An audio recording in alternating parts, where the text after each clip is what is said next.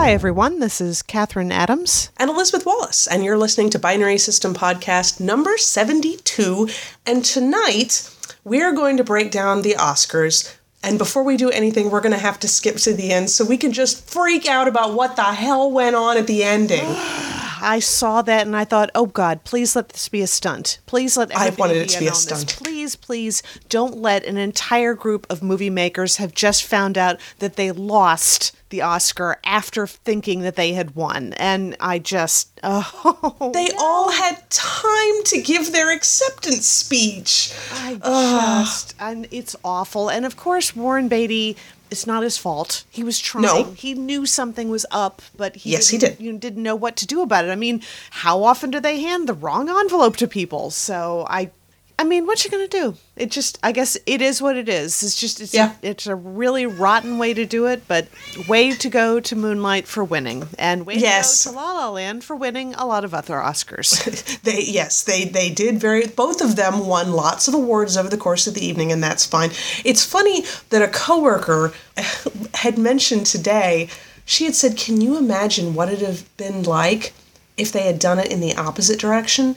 If they had accidentally announced Moonlight won and then they came back and said, "No, no, no, wait, wait, wait, it was La La Land." Can you imagine? Oh, It- they- everyone probably would still be losing their minds about that. Oh God, yes, yeah. If you're, if it's going to happen, this is the way for it to happen. It really And is. I, I have heard people say that they thought it was politics that got Moonlight the win. I've I heard that too. I can't. I can't judge. I didn't see either of them. Only one of the Best Picture uh, nominees that I saw was Arrival, and I really liked that one. Yes, and Arrival only got the one award, but at least it got something. So now we can call it the Oscar award-winning movie Arrival. so well, that's we can fine. we can also call Suicide Squad the Oscar-winning Suicide Squad, which really. Not quite as bad. We can also call the Jungle Book the award-winning, and I'm like, eh, it wasn't bad. Like I know Leland on Movie Issues had a lot of issues with it, but um, I didn't. I didn't think it was terrible, but I didn't think it needed to get visual effects over Arrival. It really didn't. Uh, some of the people who got visual effects nominations Arrival, Doctor Strange, and Rogue One. Yeah, yeah. And um, Kubo and the Two Strings, which I don't believe ended up winning anything. But I'm like, I don't know. I guess I don't understand the category of visual effects enough. Kubo and the Two Strings needs to be over in animation and it needs to stay there. You Yeah. know, we don't need to have it up against. It was up for the best animated uh, movie, so which I need Yeah. to see that, and I need to see all the other ones. The only one of the best animated movies, uh, full length movies that I saw was Zootopia, and I was not at all disappointed that they got the award for that because I thought it was really good. Now. Yes. For the animated short film, I was not at all surprised that Piper got it because, you know, I kind of would have liked Pear Cider and Cigarettes to get that one just because I thought it was a much more in depth story. However, Piper, every single frame of that animation, every single element of every single part of that, the shine in the eyes and the angle of the feathers and everything, it was all perfect. There wasn't one flaw in that little movie. So, yeah, No. it got it. It deserved to win something. I just thought Pear Cider and Cigarettes was a better story. Yes, I went to an Oscar watching party, though most of the time I was tweeting because I was live tweeting the thing. But I had brought a thing of Wyder's pear cider just because I was really hoping that pear cider and cigarettes would get it, and it didn't. But hey, I have pear cider. Yeah, so, how yeah, is it anyway? Oh, it's good. I think I like it a little bit better than a lot of the apple ciders because it doesn't have quite the same like tangy cloyingness that some of the apple ciders can get. So I, it's got like a sharper taste. I enjoy it. So, um, for the other things, I just tonight, since Netflix has it splashed all over for you to watch it streaming, finally saw the short documentary film White Helmets tonight. And that was. I mean, we just we hear about stuff going in other parts of the world, but I think a lot of people just don't know what it looks like. And the fact that in this one area that the white helmets were helping, there were 200 airstrikes in one day, and every one of those airstrikes, every one of those airstrikes would take out a neighborhood. So, I mean, they've helped thousands of people. They've also lost thousands of people who get, you know, killed because sometimes these guys get targeted because they're helping when the people who are sending the airstrikes are trying to demoralize everybody. So the helpers are not looked upon kindly. So no. it's yeah, it's a good, but it's it's neat because you just really get to see them as people. and it just it really kind of brings home the whole scope of the problem and how awful it is that's going on and how not helpful it is to bomb civilians guys. Yeah, please yeah, let's just not. Interesting that the filmmaker did not show up for the awards because of the protest against the refugee ban. yeah the, So tra- the was- travel ban basically which is Yes. still all the countries that were banned from having people arrive in the first ban in the revamped ban they're also included it's the same countries i'm like well Yeah, exactly. Yeah, I don't I don't see how that helps. And there were a lot of people that were talking uh, at the Oscars about how art is a global phenomenon. It reaches across cultures, and this whole idea about signaling out this one area and saying not acceptable is not helping. No, absolutely. There was a lot of politics this year. I thought Jimmy Kimmel was really riding it very hard, but he said at the beginning of the uh, Oscars that you know they had thought that maybe the Oscars could be a thing to bring people together, and he's like, "I'm not that braveheart. You know, that's that's not me." I'm not entirely sure that all that is helpful either. I No. mean, basically, the Oscars were all about alienating anybody who didn't agree with Jimmy Kimmel's point of view.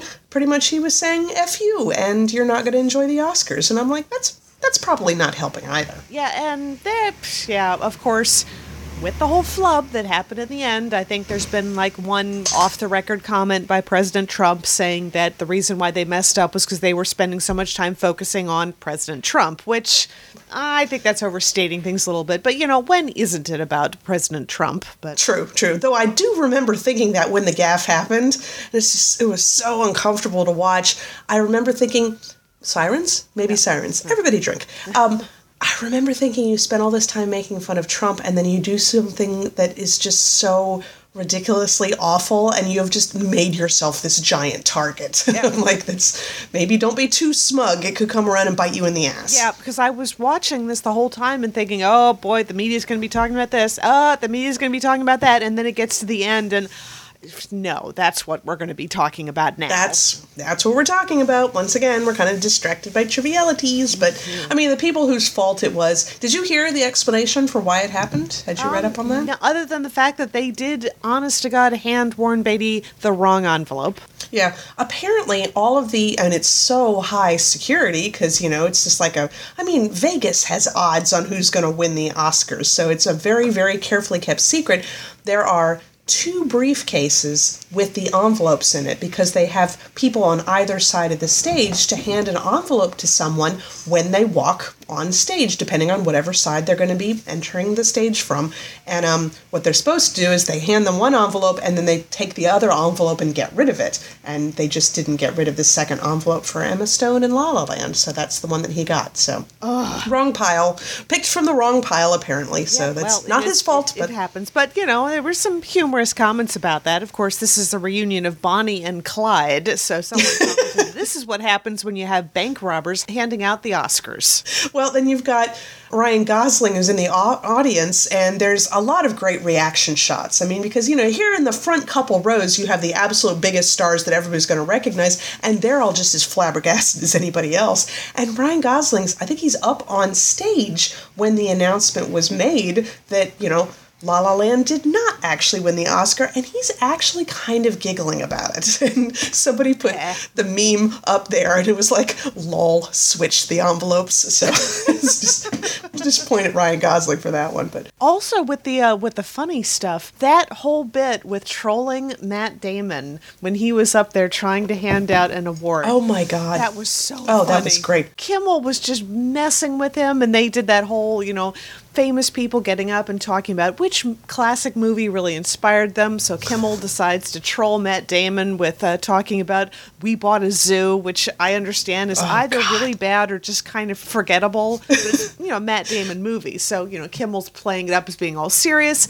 And then he and Ben Affleck are standing up to announce the next award, and the announcement says, "Is Ben Affleck and guest?" Matt Damon's rolling his eyes. Ben Affleck is messing with him as well.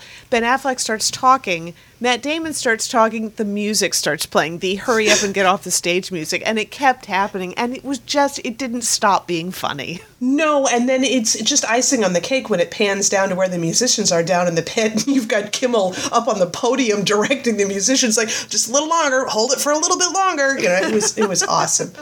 That was really funny. Matt Damon was a really, I think he was an excellent sport about it. He it is. was funny. Apparently, they, they've had this rivalry going on between uh, Damon and Kimmel for a while now, and they're all playing Oh, it yeah. up as funny. So I did actually see La La Land, and I it was great that it got best song and best score because it was catchy. And I had listened to a lot of those songs before I saw the movie, and I'm like, oh well, they're fine. But you know, that's the thing with musicals; they don't really mean anything until you see them with the movie. So it, I I like them a lot more now. Okay, well, I need to see it. I need to see a lot of the best of uh, movies and maybe a lot of the other movies too, because at this point I think I've saw Arrival and Zootopia and the uh, shorts, the the animated shorts, and that was pretty much it. So that was kind of sad. I should have watched a few more than that. I did see Deepwater Horizon, and that is an amazing, excellent, technically brilliant movie that actually gets to the point where the explosions and, and it's not just explosions. I like me some explosions; those are fun. It's just the violence of what was happening to that rig was so intense. I felt like I had to take a step away from it, and then once I kind of checked out from the movie, they didn't really get me back into it. So it was just ah. kind of, yeah, it, it was really, really amazing, and I thought everybody did a wonderful job. And if it had gotten like best visual effects, I would have, I would have said, yeah, that's fair, I'll take it. But you know, And when it came to the Deepwater Horizon, those kind of movies always make me feel a little because it's based on people that really died, and you have to wonder what maybe the people who are related to some of the folks who were killed horribly in that think about this great big blockbuster movie showing you know all the splashy ways that they die, which brings me to the O.J. Simpson documentary, Made in America, Right. which won Right. the award. And great, that's another one I need to see. But we were talking with David, and he had really, you know, thought that was great, the whole documentary and how well they did and everything. And then he saw an interview with Ron Goldman's father, and they were talking Oh, with him about that and about the series that has been done the uh, the dramatized series that was done about the whole O.J. Simpson thing, and Ron Goldman's father was saying, "Oh yeah, this is great. I mean, every few years someone decides to make another movie, and I get to relive all this, or or something to that effect." It's like, Right. oh, yeah, that it just it can't be. But which is why I was really glad when they paid tribute to Nicole Simpson and Ron Goldman when they accepted the award. I mean, that was Yeah. they're the reason why all of this is happening. We need to not forget that they're very, very important. That it's not just all Right. about O.J. Simpson and his trial and the slow-moving Bronco and all that. Right. Well, the guy who did the Pear Cider and Cigarettes movie, he said he actually talked with the family of Techno and, you know, to kind of tell them that he was going to be doing this. And I think from the way he sounded in an interview about it, that they were maybe a little on the fence about it, but they were slightly less on the fence when it got nominated for an Oscar. So that kind of makes a bit of a difference, I guess. Um, But, so yeah. I still want to see if there's some way to watch that afterwards. I, I think you can maybe rent it on Vimeo or something, but other than that, there's so. not too many Yeah. places to, to see those. I just I love all different kinds of animation, but with the shorts, it can be kind of hard to get hold of them afterwards. You know, after Yeah, the yeah, whole, a little bit. you know, somebody will air it live in a theater beforehand, but then afterwards, what do you do with a whole bunch of twenty to thirty minute episodes of things done by completely different people? you wait for somebody to put out a compilation of Oscar nominated shorts. Yes. So I'm, I'm sure that's a thing that exists. Somebody do that. Let's get on that. Yes.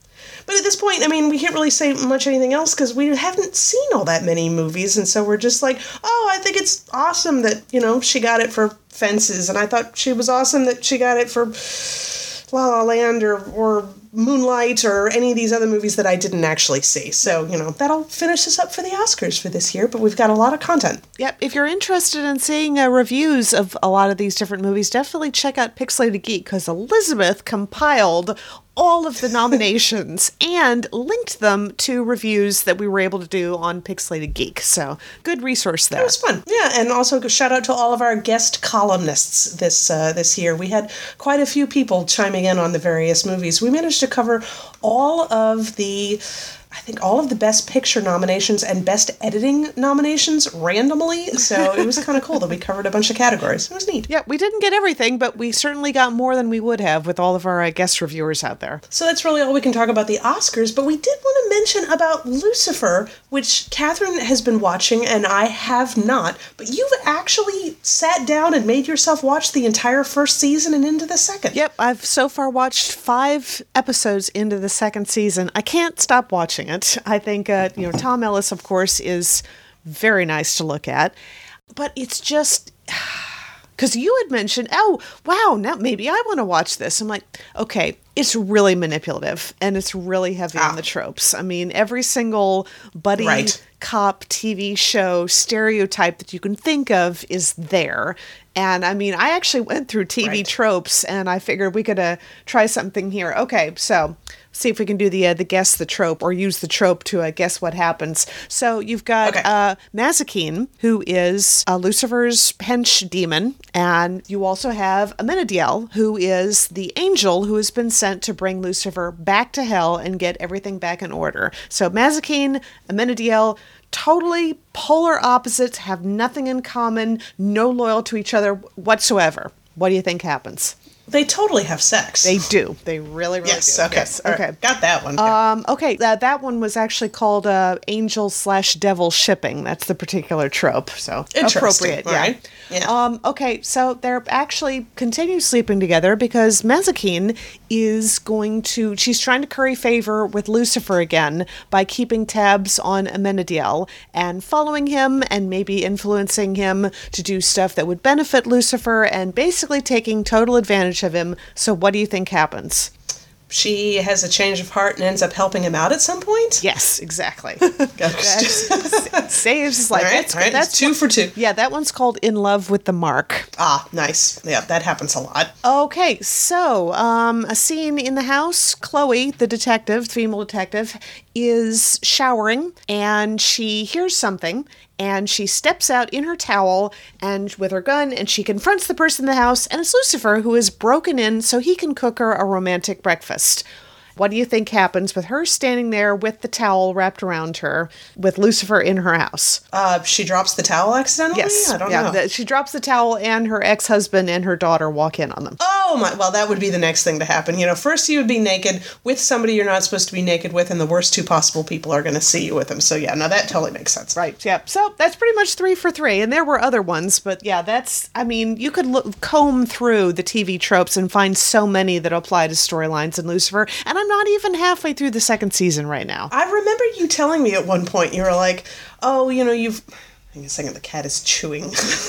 in case you're Crunch, crunch, you crunch, crunch. I know. I'm like, really, right now? Now you have to eat. Mm-hmm. So you had told me at one point about one of the characters who had had a past. Yeah, it was actually uh, Chloe. Oh, so Chloe had a past as a what was it? She was a porn star or a sex worker? Which Uh, one was she it? was actually in a softcore porn in like a high school, you know, hot tub movie, I think. So where she had to appear Ah, topless. And so she's so worried about her daughter finding out about it that she keeps it from her and keeps it from her, and then she finally sits her down to tell her and make sure that she knows about it. And of course, her daughter already knows. Yep. And I was like, yeah, I figured that one was going to happen too. So that's that's a thing that happens. And that was actually there have been a couple of things that I wanted to um, to add because that one wasn't listed in the Lucifer section of TV tropes. I had to look this up separately. That particular trope is called Everybody Knew Already, aka the Not Secret, but it hasn't been linked to Lucifer. And I want to know Oh, how boy, do you totally how do you submit edits to TV tropes because that needs to be linked in there. I'm sure they have a thing there someplace. You probably have to comb through their contact section or something. But yeah,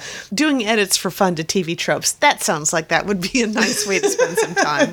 oh, I'd totally do that. That'd be awesome. and some fascinating things too like um uh, the term meganekko do you know what the m-e-g-a-n-n-e-k-k-o i think is how it's pronounced. Do you know what that stands for? Neko sounds like cat, like the Japanese thing with cats, or not- Maneki, Maneki Neko. I'm not sure. I may even be pronouncing it wrong, but it's a type of cute girl archetype, and it is the cute girl who wears glasses. And I just thought that was Oh. particularly good. That's a specific thing. So yes, Okay. Uh, Lucifer's therapist is actually one of those archetypes because she's rather cute and she wears glasses. I'm like, I like that. That's an actual archetype there. I do too. Yay for people who wear glasses. But for all the fact that it's filled with stereotypes, there are so many fun bits and bits that actually surprise me and that make me laugh, and this random reaction shots from people. And that's probably one of the reasons why I can't stop watching, is because I keep waiting for those moments. And, you know, Mazikeen is surprisingly badass, so which is always fun to watch. Well, then I'll try and forgive her for the fact that she's not wearing a half mask like she's supposed to. Right? Okay. Leland really likes it too, but Leland is very, very fond of the police procedurals, so he thinks that's why he likes it. But Jada is also fond of the police procedurals, and she doesn't like Lucifer, so I don't know. Have either of them read the source material? Neither of them, I don't think. Okay, because it's nothing to do with source. Everybody just take the source material and toss it out the window if you want to watch the TV show, because it's nothing, nothing That's like what I hear. That'll wrap us up for the week. Make sure to keep an eye out on pixelatedgeek.com. Kathryn and Nathan are going to the North Carolina Comic Con in uh, Raleigh. I guess it's called North Carolina Comic Con Oak City. Oak City, Yeah, Oak City yeah, Comic yeah. Con, in uh, March uh, 17th through 18th, I think. Very nice, very cool. So that'll be getting our, our convention season geared up at that point because right after that, Jade and I and Leland are heading to WonderCon in Anaheim. And oh, and I think Stephanie, who does the unboxing videos, I believe she's going to be going to that as well. So we're all going to do the big WonderCon. Do lots of pictures. Yeah. And next week we should have a Welcome to Night Vale episode to recap, and who knows, maybe other stuff happening in the Nerdosphere that we'll talk about. So we will see everybody in one week. Talk to y'all later.